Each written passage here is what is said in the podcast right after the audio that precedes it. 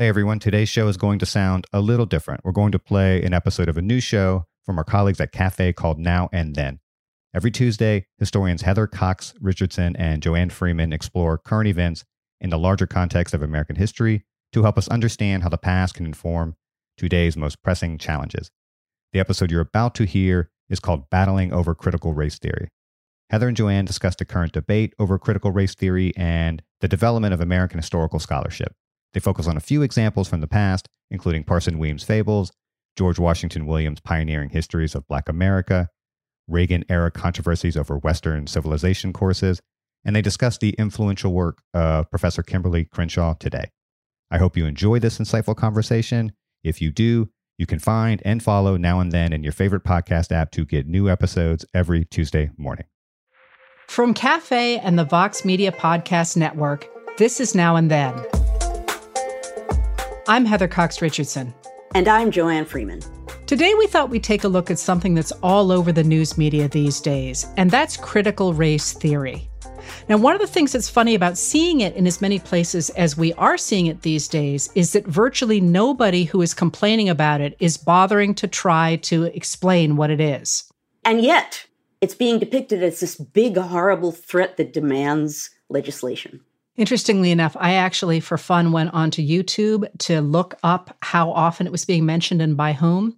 And what was really interesting to me was how many times it came up from the Fox News Channel, for example, or from many of the right wing pundits. All over the country, beginning early last June, school curricula have changed completely and become explicitly political and openly racist. And most parents have just sat there on their hands and watched it happen and watched their kids hurt by it there certainly are clips out there from the people who are trying to advance the ideas in it, but they're few and far between compared to the clips against it. People who are out in school board meetings screaming about how they don't want their children to be taught critical race theory, which I have to say always kind of backs me up against a wall because I'm like, have you been in a classroom? Like, have you been in a fifth grade classroom? Like, like, like, really, really, uh, precisely. That just on so many levels, this makes no sense. What's happening in a classroom, the fact that somehow if we talk about something, students are instantly indoctrinated, which is the word that's being thrown around all the time. There are so many levels on which this doesn't make sense. And that's really what Heather and I wanted to do in this episode. We want to be good historians here and talk about what critical race theory actually is. Shock, gasp, but we're going to do that. We're going to talk a little bit about how it fits into how we understand history and American history. And then we're going to talk a little bit about the debate that's going on right now today about critical race theory and who's using it and for what. Yeah, and what it's really about, you know, exactly. what this political moment is really about. So we thought we'd start with a quotation from one of the people who came up with the idea of critical race theory, and the which is an idea that comes out of the 1970s and the 1980s. And we'll talk a little bit about where that came from. Her name is Kimberly Crenshaw, and these are her words describing what it is. Critical race theory just says let's pay attention to what has happened in this country and how what has happened in this country is continuing to create differential outcomes so we can become that country that we say we are. So critical race theory is not anti patriotic. In fact, it is more patriotic than those who are opposed to it because we believe in the 13th and the 14th and the 15th Amendment. We believe in the promises of equality, and we know we can't get there if we can't confront and talk honestly about inequality which hardly sounds wildly radical if you think about it. So so the idea of critical race theory comes out of the legal world the issue that is facing the legal world in the 1970s, and these are legal scholars, by the way, in the 1970s and in the 1980s, is the fact that the post World War II era, the idea that you could promote equality in America through the use of the law becomes pretty well accepted, certainly among lawyers. And they're faced with a problem in the 1970s and the 1980s that although the law has changed to become on paper much more equal, in fact, that didn't really address the profound inequalities in American society. So legal scholars, now mind you, this is not fifth grade and it's not 12th grade and it's not sophomore sophomores in college, these are legal scholars, begin to look at what's happening in America and thinking, well, that maybe the issue is the way that we handle the law. And they begin to look at the fact that there are a lot of issues in American society that sort of fall through the cracks of the law. And so many of the people who start developing critical race theory also develop another theory, which actually to me is much more interesting. And that's the theory of intersectionality.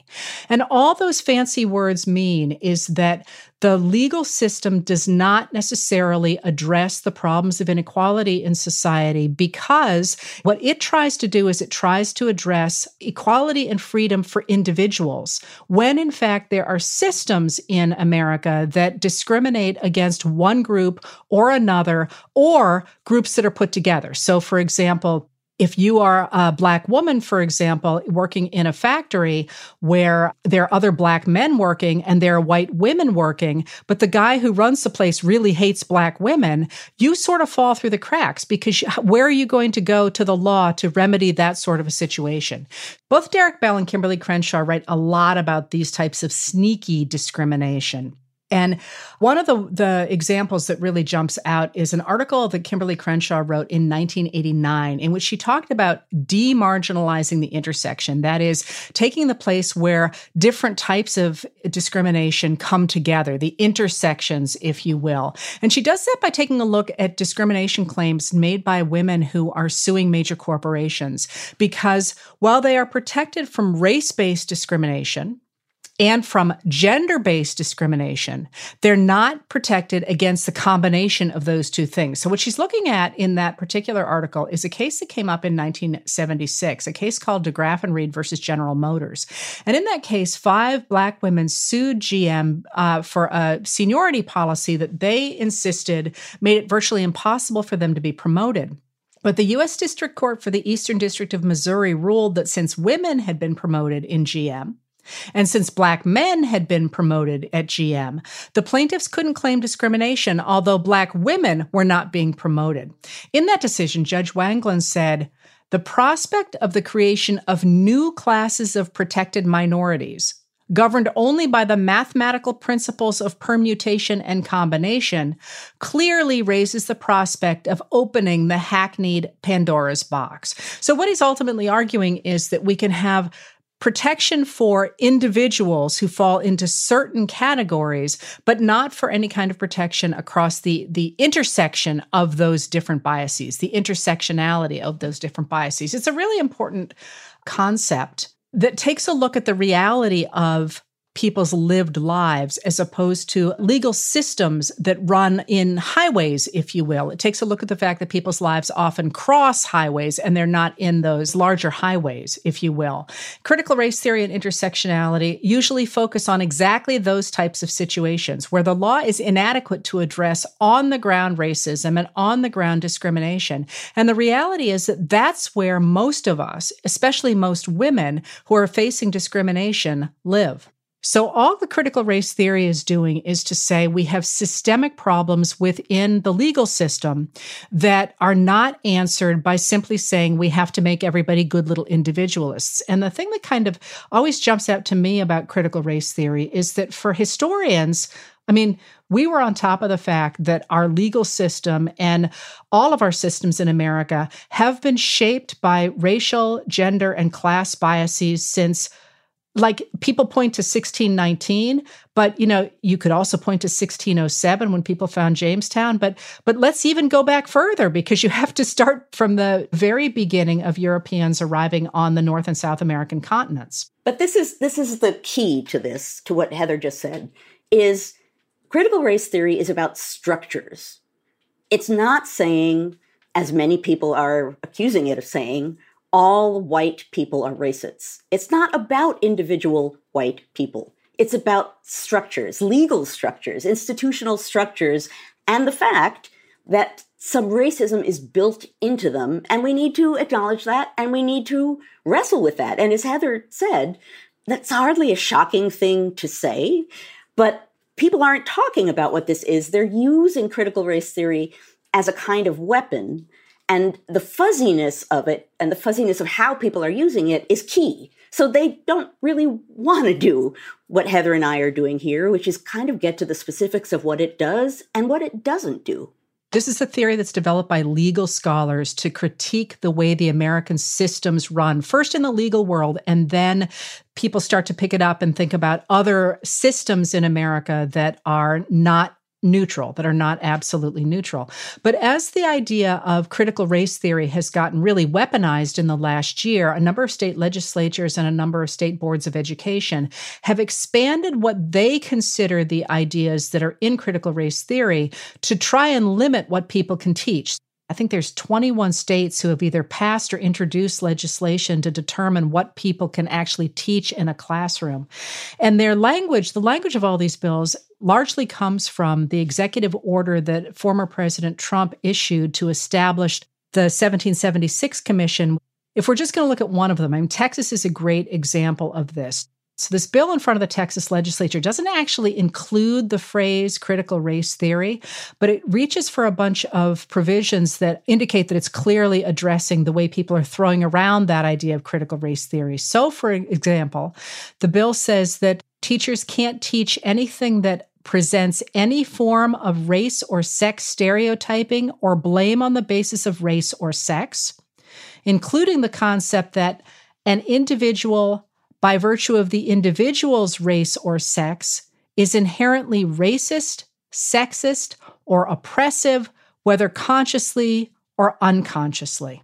It also goes on to say that teachers can't teach anything that endorses the concept that the advent of slavery in the territory that is now the United States constituted the true founding of the United States or with respect to their relationship to American values, slavery and racism are anything other than deviations from, betrayals of, or failures to live up to the authentic founding principles of the United States, which include liberty and equality. The governor of Florida, Ron DeSantis, just recently said just what you're saying there, Heather, which is I mean, they will attack cops with this type of ideology in schools and meanwhile, they have like 87% of the kids that aren't even literate in some of these schools. I mean, so it shows you they're not trying to educate, they're trying to indoctrinate. We're not going to let that come to Florida. Some of what we're talking about here, Heather, and we've sort of hinted at it, it's like a string of things that's guaranteed to make a historian's head blow up, right? It's like talking about something that no one's going to define, making broad, sweeping claims that are going to keep teachers or at least intimidate teachers into being hyper concerned about anything that they might say having to do with race. Just the most basic premise of all, right? You and I, as historians, if we're teaching American history, race is part of it, slavery is part of it. We're being put in a place where just to avoid sort of getting in legal trouble, we have to think about how we're discussing it. I mean, yeah, my historian brain is exploding because think about the ways in which that closes down teaching closes down the ability to just talk about different ideas, to talk about American history, to add things into it that maybe students don't have. Well, it's it's invented, I think, in part because of the particular moment we're in, and that's that if you think about the moment that people start talking about critical race theory, one of the things it grows out of is the 1619 project that the New York Times Magazine begins to run in August of 2019. And what that does is it's a project that's begun by a journalist and argues that the true founding of America should be centered on the year 1619, which was the year that Africans come into the colonies, into the English colonies on the North American continent for the first time. And I think actually they're brought by pirates, as I recall. Um, I always love to work pirates in whenever I can. Um, but I'm going to let were, you get away with it. there, there, were some issues with the 1619 project, and in some ways, the original authors backed off from some of their claims. And there was quite a bit of debate in the historical community over the authors' research methods, and especially about their claims. There was one claim in particular that really got a lot of historians riled up, and that was the claim that the American Revolution was largely inspired by the fact that colonists wanted to protect the institution of slavery. A number of historians stepped forward, particularly protesting against that claim, claiming that it simply wasn't true. There was a group of historians that published a critical letter in the New York Times. There were a number of other media outlets that talked about this as well. There were some other historians who stepped forward and at least discussed the fact that there was some inaccuracy to that. And in the end, the New York Times backtracked just a little bit to say that protecting slavery was a primary motivation for some of the colonists. So there was a response to the historians, but still centering slavery and African American history in the American narrative, as you can see, immediately raised big questions. So this type of historical scholarship is certainly messy and it is imperfect. But clearly, there's also an opportunity here to wrestle in a really useful way with big questions, the questions of race, for example, and of perspective. And of course, that project became all the more significant after the events of last summer. We have the protests over the murder of George Floyd beginning in May of 2020. And then we have the former President Donald Trump beginning to weaponize the idea of America being this, this great exceptional country. And so he puts together his own commission called the 1776 Commission that's designed to write its own American curriculum and its own American history. And one of the things that's really astonishing about the 1776 curriculum is that it says this. It actually says that America is founded in principles from which we have not deviated, just principles of equality before the law. And we have never deviated from that except when bad actors, if you will, do something bad. And then uh, the, the good people in America put those bad actions down. So, what it does is it takes the idea of the 1619 Project, which says that everything is based on race, and says, no, no, no, no. Race is simply not an issue in this country. But the fact of the matter is, as historians, never mind as Americans, there are a lot of reasons why we and many, many, many others can see the really fundamental problems here. Yes. And I'm probably a good person to be talking about this I like to keep my categories pretty clear. So I'm like, here's critical race theory. It's a legal theory and it's an important legal theory. It is, however, a legal theory that mirrors things that historians have been absolutely all over since 1940, because you can't do things like look at virtually any aspect of American history and not notice that that white people end up on top. But I think it's, you know, it's pr- probably important to talk about the fact that history is not simply a list of facts. This happened, this happened, this happened. What historians do is they try to make sense of the patterns of the past so that they can make predictions about how the future is going to work and so we can understand how societies change. So the idea that there's this theory out there is not news. The you know, the critical race theory is one theory, but then there's we could sit here for the rest of the night and talk about different theories about the way the world works. Uh, right. So someone on social media asked me, "How can you have a theory about history?" Which I thought was a really good question along the lines Heather of what you're saying here, which is yes, there are historical facts, but we think about the facts in different ways. We ask different questions. We have different biases and assumptions when we ask the questions. Conversations happen. People comment to each other. So that at the same time that we can certainly say, yeah, sure, there's historical facts, the way we think about those facts and the way we frame them and the way we deal with them as historians can change dramatically over time. And in a sense, it's like a, a, huge conversation, a loud conversation, often with people yelling at each other, but still, you know, I remember sort of bumping up against this when I was just beginning teaching at Yale. And I, one of the things they really wanted me to do was teach a big American Revolution course. And so I'm beginning to lecture and I had been talking in a general way. And then I begin to move into actual events. And I'm writing a lecture about the Boston Massacre.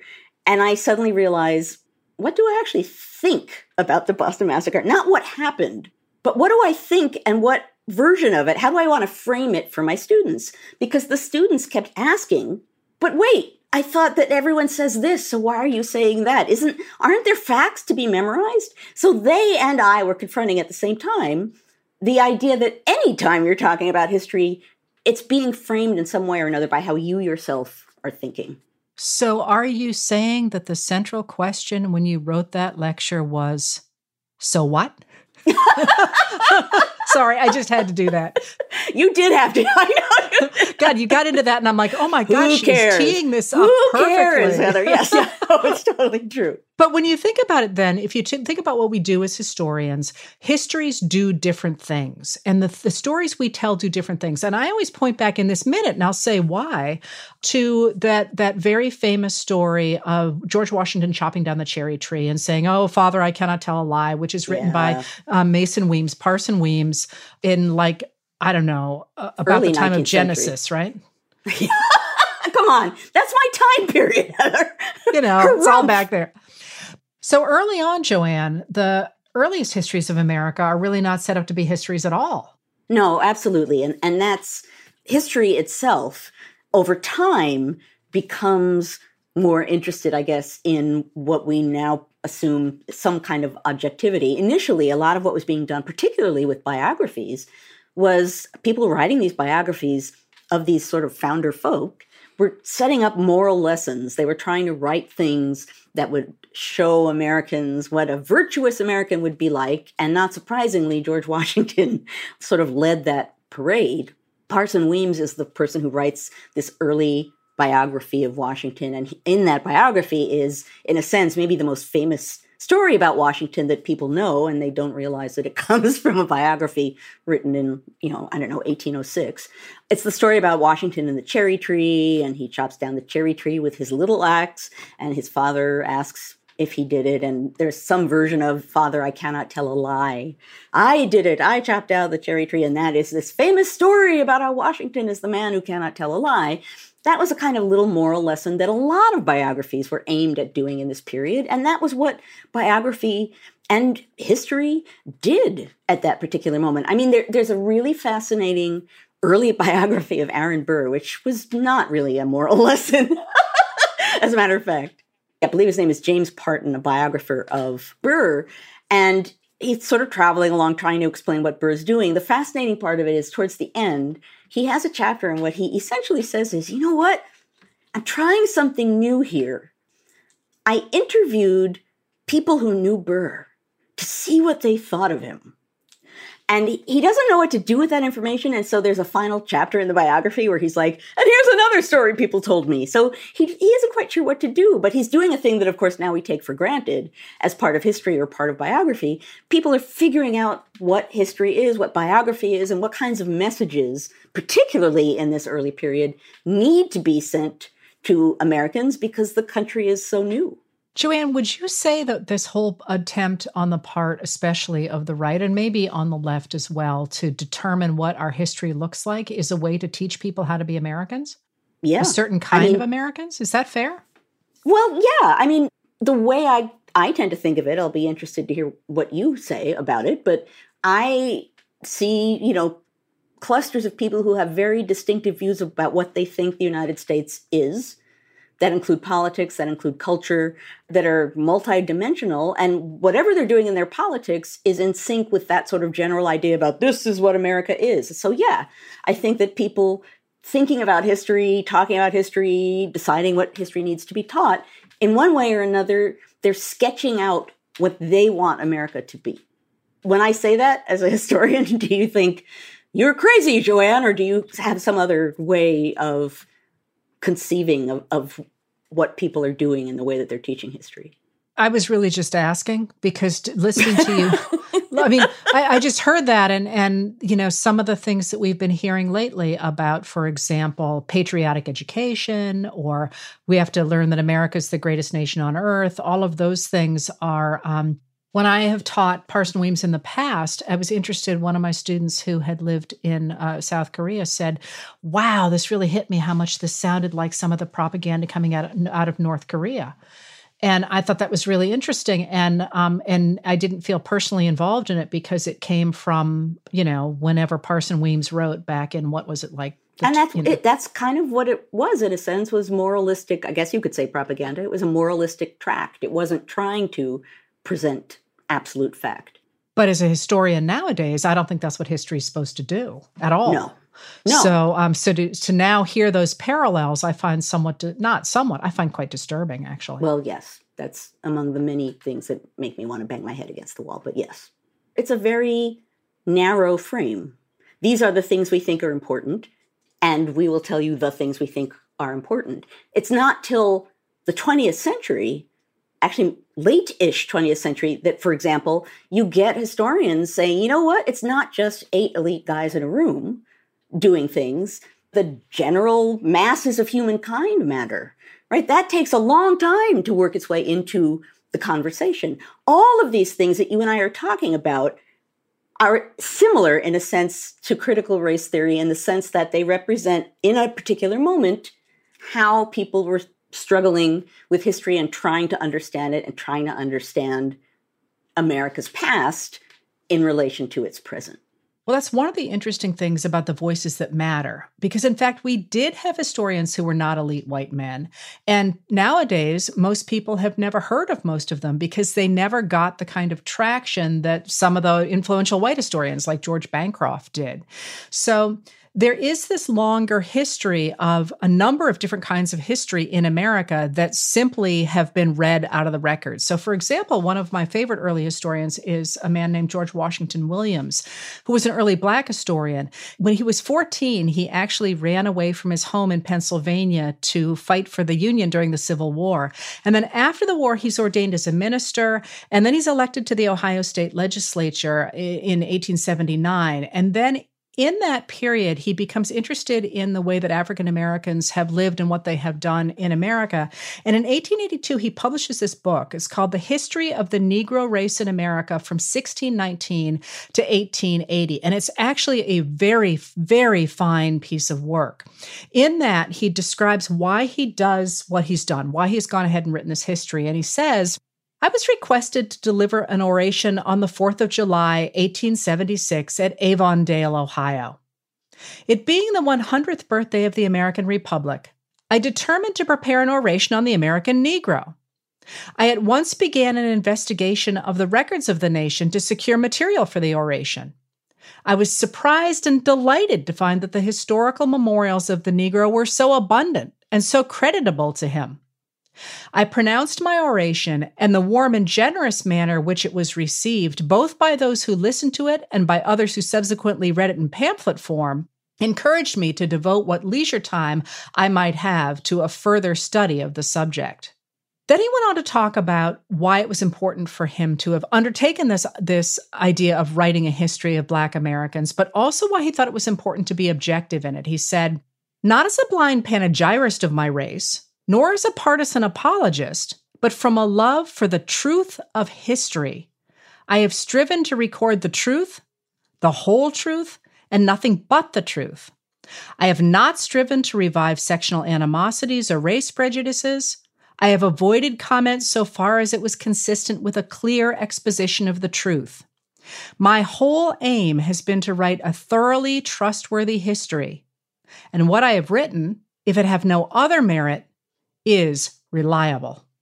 So the book was actually received pretty well when it came out in the early 1880s, and it really seemed like it was going to stand as a major historical achievement in the country.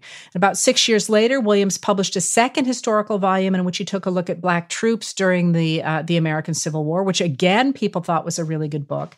And yet he's going to die shortly after that, and yet that book really doesn't get the kind of traction that, for example, Frederick Jackson Turner is going to get in 1893 when he proceeds to give a, a, vision of America that's a very exceptional country, and it's it, and Frederick Jackson Turner's vision of the country is really that of white Americans.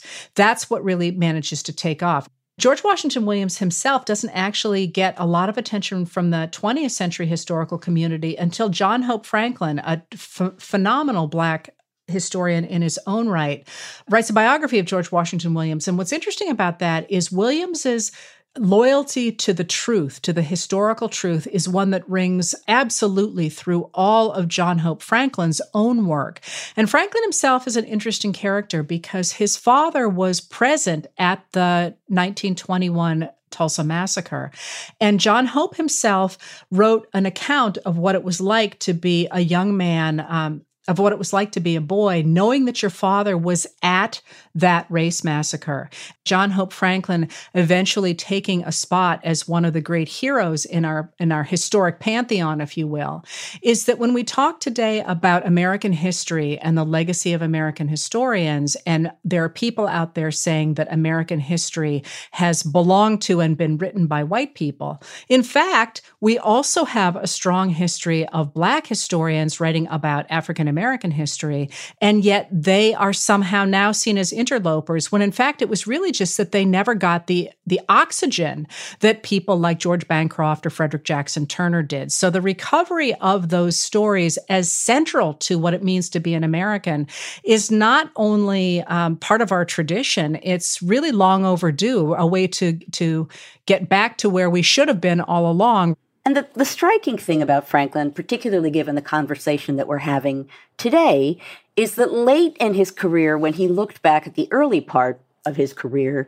he said that what he saw as his challenge and goal was to weave into the fabric of American history the presence of blacks so that the story of the United States could be told adequately and fairly, which we're still talking about in this very discussion we're having here, Heather. He declared that as his goal early on, and yet really had to fight his way and push his way into the prominence he ultimately gained. To me, the most striking thing about him is early on in his career, before he becomes a scholar, he tries with the Navy Department and the War Department to get a variety of different positions. And in one way or another, he's told repeatedly, essentially, that he's the wrong color.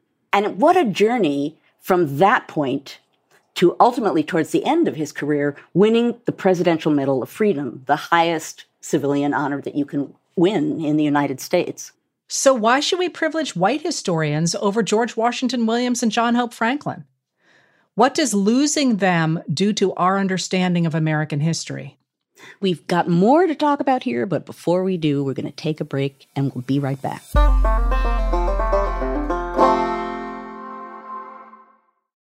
Support for this podcast comes from Constant Contact. If you're a business owner, you already know that it's really, really hard to cut through the noise of everyday life. If you want to connect with your customers, you need to break through the noise. You need Constant Contact. Constant Contact is a marketing platform that makes it easy to reach new audiences, grow your customer list, and connect over email, text, social media, and more. Whether you're a marketing guru or just learning the ropes, Constant Contact offers writing assistance tools and automation features that make it simple to say the right thing at the right time. So get going and start growing your business today with a free trial at constantcontact.com. Just go to constantcontact.com right now. Constant Contact, helping the small stand tall. ConstantContact.com. When we think about each episode at, at some early point when we're trying to figure out what we're doing and we're trying to figure out how we're going to do it, there's always a point where, you know, we, we start with the obvious contenders and people and points. And there's an early point at which basically we don't ask this question explicitly, but we do in one way or another. What other voices and stories need to be here? Right? That's a big part of what we're doing just to understand something more deeply than on a, a superficial level. So that's just good history. And what you're describing here, you know, is people whose voices and stories were not being allowed into the mainstream conversation. And as a result, we are not getting a full picture of what it means to be an American. We're not getting a full picture of America unless you include those voices, which is interesting because if you look at some of the requirements now coming out of school boards about critical race theory is they're saying, you know, we really can't privilege any race over another. And what's interesting is they think they're attacking the idea of black history in that case. But if in fact we're not going to privilege one history over another, what that really means is for a fundamental rewriting of our curriculum in such a way that it is far more inclusive and probably far more interesting, actually. That's true. I actually hadn't thought of it that way. But, but, it, but it was interesting. You know, one of the things that be that really jumped out at me about this whole fight over critical race theory is before this, the big fight was over Howard Zinn, and Howard Zinn's um, "A People's History of the United States," which he publishes in 1980. And there was a big fight about that when it came out, and we can talk more about that. But one of the things that jumped out to me about Howard Zinn's book is that people on the right kept saying that this is all academics teach. All they teach is Howard Zinn. And if you actually read Howard Zinn's A People's History of the United States, he literally says in the introduction, this is not a standalone book. Uh, this is a this should be read in companion with the other histories of America. This is the untold story the idea that Zinn is Howard Zinn's People's History of the United States was somehow sweeping the universe and changing the way we looked at everything, it was never intended to do that. And it wasn't being used that way for the most part. That's the other thing. It was an in, a different example, right? But another invented, oh my gosh, it's taking over the universe. That's all they're teaching. They're indoctrinating our students. And that wasn't happening. But anyway, I wanted to mention Zinn because that's kind of the way people talked about in the past that Zinn was the one who was going to be destroying American history. But when I was thinking about this, it made me reach back to the idea that this is this is a specific kind of cultural fight. And I want to talk more about what that means economically in this minute, but when I hear cultural fight, I just feel certain that you're going to write the Federalists or the Jeffersonians or some of those horrible Thomas Jefferson people all over. I was this. waiting for you to work hatred of Thomas Jefferson into the sentence, and you did not let me down. I knew it was coming, but but I do want to talk briefly about culture as a political weapon. Um, because we are living through an example of how powerful that can be.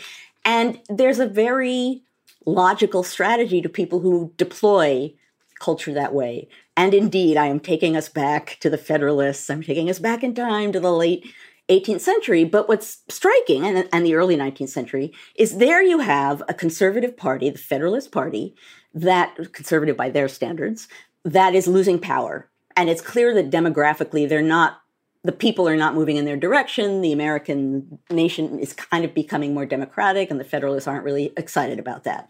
So their strategy, and they pretty much explicitly do this is to grab control by going to the courts and by grabbing culture, by trying to put the right kinds of people in positions as president of universities. So, in essence, they're using culture as a way to, and I'm not going to use the word indoctrinate, but to get people thinking the right way, with the assumption being that if they can, through the law and through culture, get people thinking quote unquote correctly, then down the road, things are going to shift and they'll be able to slide on back into power. So, what we're talking about in this early period is a political party losing power, aware that the demographics are working against them, finding ways to deploy culture to try and get Americans to think about America in the way they want them to, with the hope that in the future they will just vote Federalists. So, culture can do that in all kinds of powerful ways. And, and in a sense, that's what we're going through now. I mean, people use the phrase culture war, and in a, that is, in a sense, what it is. I also think so many of the ways in which people describe what we're going through right now are kind of buzzwords. So, culture war ends up feeling that it's more structured than it necessarily is. I mean, when I use that term, I'm really thinking about people using culture as a weapon to rule things out of conversation, to insist that things are discussed only a certain way in conversation. And that's what we're seeing now regarding race. I have to ask when one is starting a culture war in the early 19th century, this is when you're talking about the early 19th century, what did that look like? I have a great example. I had an undergraduate do his senior essay, and he found student notebooks who were taking class at Yale in the early 19th century. And the notes are from a class, and these students in their notebooks, the, the professor will say, okay, Suppose that the President of the United States, who at the time is Thomas Jefferson, suppose that the President of the United States is a French loving anarchist. And then he proceeds from there. Now, the course isn't about politics, but every example that this professor brings up has to do with depicting Jefferson as this horrible, evil, fiendish figure, and all of the logic of the class has to do with sort of grappling with that. So Yale students, that's what they get at Yale is, you know, well, we all know that Jefferson is an anarchic, French loving, crazy person who's going to steal religion. So, starting from that point, and that's just one example of, of one class at one university. So, basically, they were using that sort of cultural construction as a way to undercut Jefferson and his people. Right. And and to make whatever Jefferson was doing seem dangerous and scary, so that even though some people might say, yeah, but he he's more open to democracy, you could say, well, no, actually he's stealing your religion. And he is an anarchist and he likes the French Revolution and et cetera, et cetera. So if you can get people to believe that image, that's a pretty powerful thing to do. Let's throw this up the chain here because I do like the idea of juxtaposing it with the Federalist people talking about, oh, well, if yeah. you had an anarchist, and then to say, when first confronted with the Biden administration and its attempt to pass the American Rescue Plan, the Republicans responded not by grappling with policy, but rather by throwing all kinds of cultural stuff at us. And cultural stuff as a weapon, that's about feelings and fear and the sorts of things that grab you and don't need a lot of logic to have power. What it feels like to me at, at this particular moment this sort of cultural warfare moment. We see people that are upset that Mr. Potato Head will not be Mr. Potato Head. It'll be a gender friendly potato head. Or that the people who published the Seuss estate, I believe, has decided to stop publishing certain Dr. Seuss books that have offensive depictions of people of various cultures and races in them.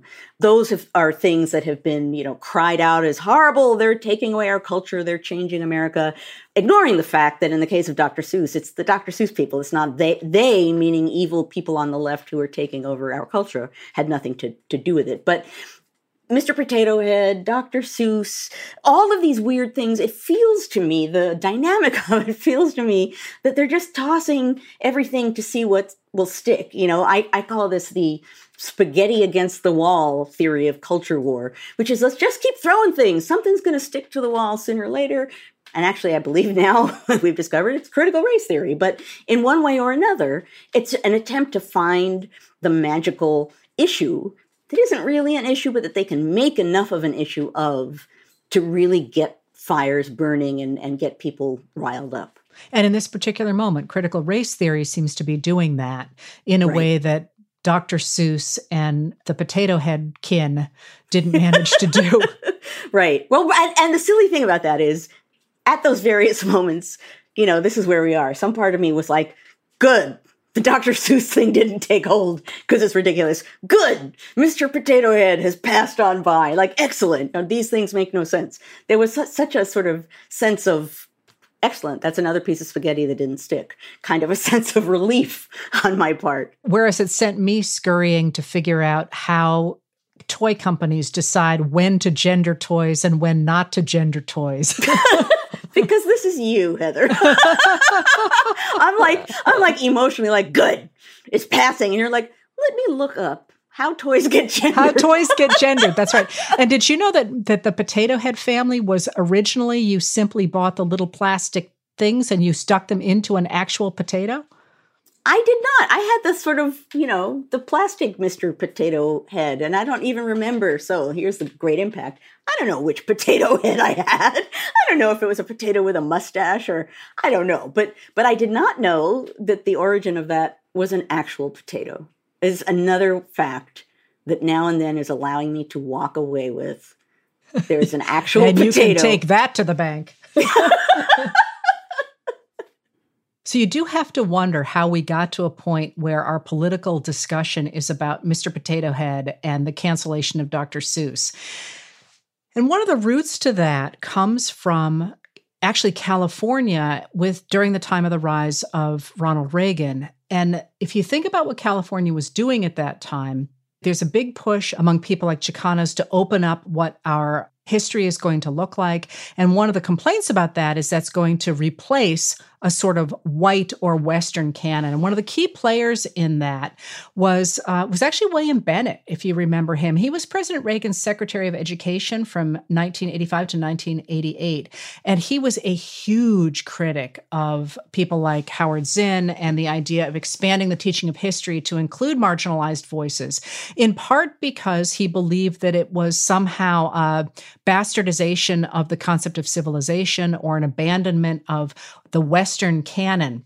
And nowhere was his opposition to changes in the curriculum more on display than it was in 1988 when he actually went to war with Stanford when the school decided to cut some of the requirements for their Western Civ courses and replace them with courses that were more inclusive of the voices of women and people of color.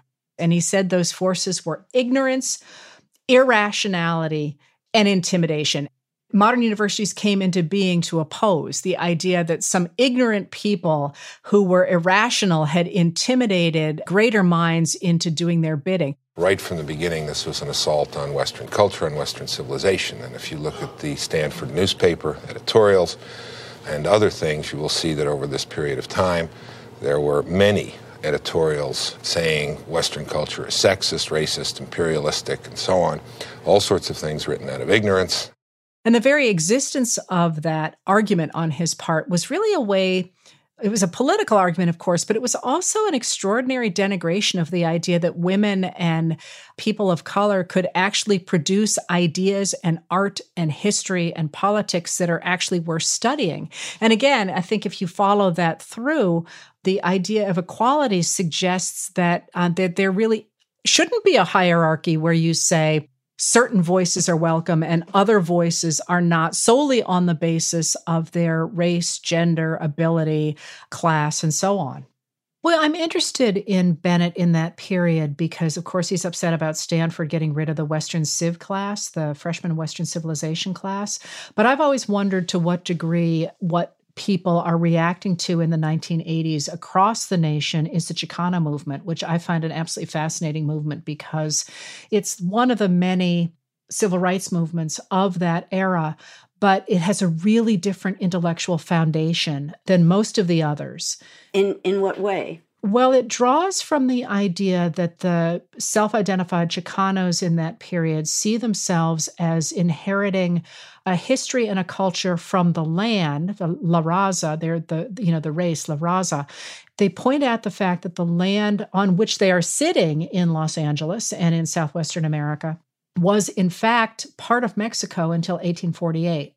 So when they are being taught American history or taught in schools at all, as if America had nothing to do with the lives of people like them, they can quite literally point to recent history you know, within the last 120 years in which that part of the continent had been part of a different country and they were the border had moved over them.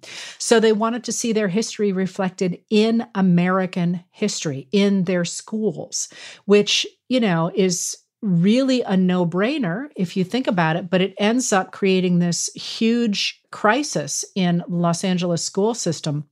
One of the things is blamed for the extraordinary rate of high school dropouts among Mexican Americans, for example, which is incredibly high in eastern Los Angeles. There was a just a staggering dropout rate. It's like 57% at Garfield High School, and that, the other schools weren't that much lower than that. And the graduates from the schools were graduating without much of an education at all. They had like the equivalent to about an eighth grade white student. There was just the sense that the educational system was not adequately serving the people who were in the schools. And one of the, the ways to address that, of course, was to teach history that actually involved their lives and accurately reflected the history of that region. And so when they start the civil rights movement on the part of the Chicanos, they actually begin from the idea of how you teach, how you teach history. Mm-hmm. And um, in 1968, about 15,000 Mexican American high schoolers walked out of their high school to protest the way they were being taught. These things become known as blowouts. And one of the guys who starts leading the, the blowouts is a teacher named Sal Castro. And he had actually been an organizer for JFK. And he managed to get a meeting between the organizers and Bobby Kennedy, Robert Kennedy, at uh, LAX in March of 1968. And Kennedy actually poses, Bobby Kennedy actually poses with the, the student leaders for a photograph. And Kennedy goes on to send a telegram then to Castro. The telegram reads I support fully and wholeheartedly your proposal and efforts to obtain better education for Mexican Americans. Viva la Raza. And wow. that what that does is it brings the whole idea of you know changing the curriculum, changing the way schools are taught into the mainstream and it and it legitimizes the movement so there you're looking at another moment that has so many interesting echoes to the current moment. It's a reminder about how the, the many ways in which, and, and again, not shocking to say this, but when you're talking about education and you're talking about people's understanding of the nation, you're talking about their understanding of themselves as well.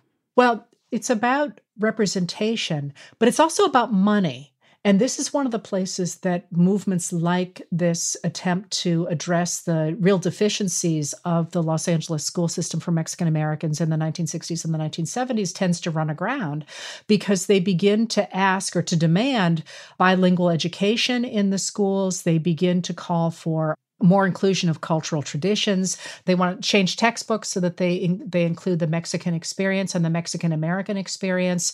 And they also call for teachers to live in the neighborhoods that they're teaching. They're really calling for a reworking of the way students are being taught. And it's a way that again looks like it makes sense. But I wonder if the whole point of critical race theory, of course, is to critique the idea that a law that protects individualism, a legal system that protects the individual, is under critique beginning in the 1980s and into the 1990s because in fact it it's pretty clear that protecting individualism alone in American society is not going to achieve any kind of equal or equitable outcomes. And really, if you think about it, the whole Reagan project was the idea of protecting individualism. So, by actually saying, wait a minute, protecting just the individual's right to do something, the individual's ability to do something, the individual's equality, that's really not going to do the trick, is inherently an attack on that whole Republican project since Reagan. So, it's interesting to me that it starts with Bennett. And we are now at this moment where the idea where legal scholars are saying, hey, wait a minute, obviously we've got a problem problem here, and it, they're putting it down to the legal system that protects individualism. It seems to me that that's a much larger critique of what has been really the controlling impulse in American society since Reagan. So when I think about it, you know, you think about critical race theory, and it seems to me people who are protesting against it, they're angry about three things. They're angry about criticism, they're angry about race, and they're angry about theory. So the the criticism, the critical part of it, they're angry about criticism making critical commentary on the American narrative in some way. Obviously, the people who are protesting against this are angry about discussion of race in many, many different ways. And theory is very unpopular with the same group of people because it seems elitist. It seems like something that people in the ivory tower do, and it doesn't seem related to what I assume many people would consider to be real history. If you consider that, take that together, you can see why a certain kind of person is not going to get very excited about critical race theory. Those are going to be things that seem threatening and again, will lead people to assume if you want to say that slavery is built in or that um, racism is built into American systems of government, we have to confront that. Are you then saying that the United States is a bad place, it's a racist place, and we are all racists. It's not what it's saying, but that's the train of logic. And that's a powerful message. And to get back to where we started here, that's a message that can be weaponized really effectively and grab people by their fears and feelings. And once you've grabbed people in that way, you can hang on to that for a while.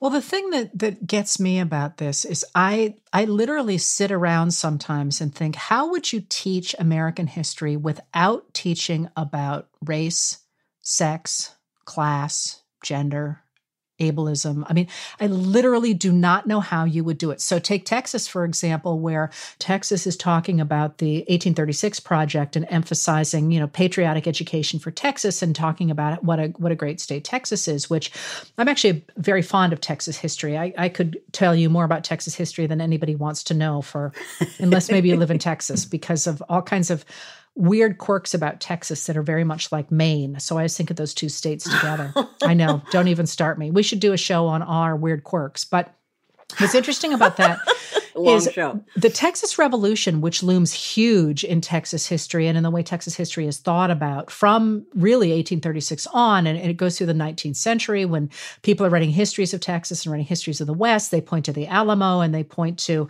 you know, what they consider this great, great bravery of these white, largely Southerners who go out to declare uh, that they're going to fight for Texas independence. But of course, what they are doing when they're fighting for Texas independence is fighting for the continuation of their ability to enslave other people. I mean, the Texas Revolution is fought not simply by white Southerners, which are the ones who tend to show up in the history, but also by Mexicans who are opposed to what was at the time the government of Mexico. And they are organized together to go ahead and push back against that government of Mexico because it has outlawed the enslavement of human beings. So, how you can talk about the 1836 Project as this sort of great all inclusive racial moment is. Well, right. It, it, it's like the ultimate historian revenge in a way, because if you're bragging, we're just going to use primary documents. We're going to use actual documents from the time to show you really what Texas is. The historian response can be, okay, you do that. Have we got documents for you? If you're going to take that approach, you know, there's a lot of documents that tell a different story. That's not a pure approach. That's not a, a an escape route. That's not an exit lane from history. It's just opening a different door for people to step forward and say, well, okay, here's some more evidence. Let's talk about this part of the history too. And I think about this a lot as someone who teaches the founding period, among other things. And that's another thing that people want to protect. And, and, you know, founders are demigods, and you can't say bad things about the founders. And if you do, then you're not being patriotic. You fundamentally can't understand what, and there is no one founder, but you can't understand what that generation of people were struggling with and trying to do if you don't understand all of the ways in which what they were doing didn't make sense, contradicted, came with some bad outcomes, you know, if you ask them, I was I was talking about this this morning with someone else because of course this is what you do in your spare time. But I was talking about the fact that in his old age when people went to John Adams and said, you know, you guys, like you magical guys, you founders, tell us about the magic of the founding. And Adams would say, we didn't know what we were doing and we didn't always like what we were doing. And I sat in the Second Continental Congress and watched people sign the Declaration of Independence, and there were a lot of really unhappy faces there. So the fact of the matter is, there is no magical founding, and to assume that there is that actually strips away the actual process of struggling to come up with something and the ways in which it does or doesn't mesh with what we now want the United States to be. So that's a roundabout way of saying you can't tell the story of America without including the struggle and the problems and the clashes because the victories don't mean anything if you strip away all of the ways in which they were being contested and held back. It's the conflict that defines the nation.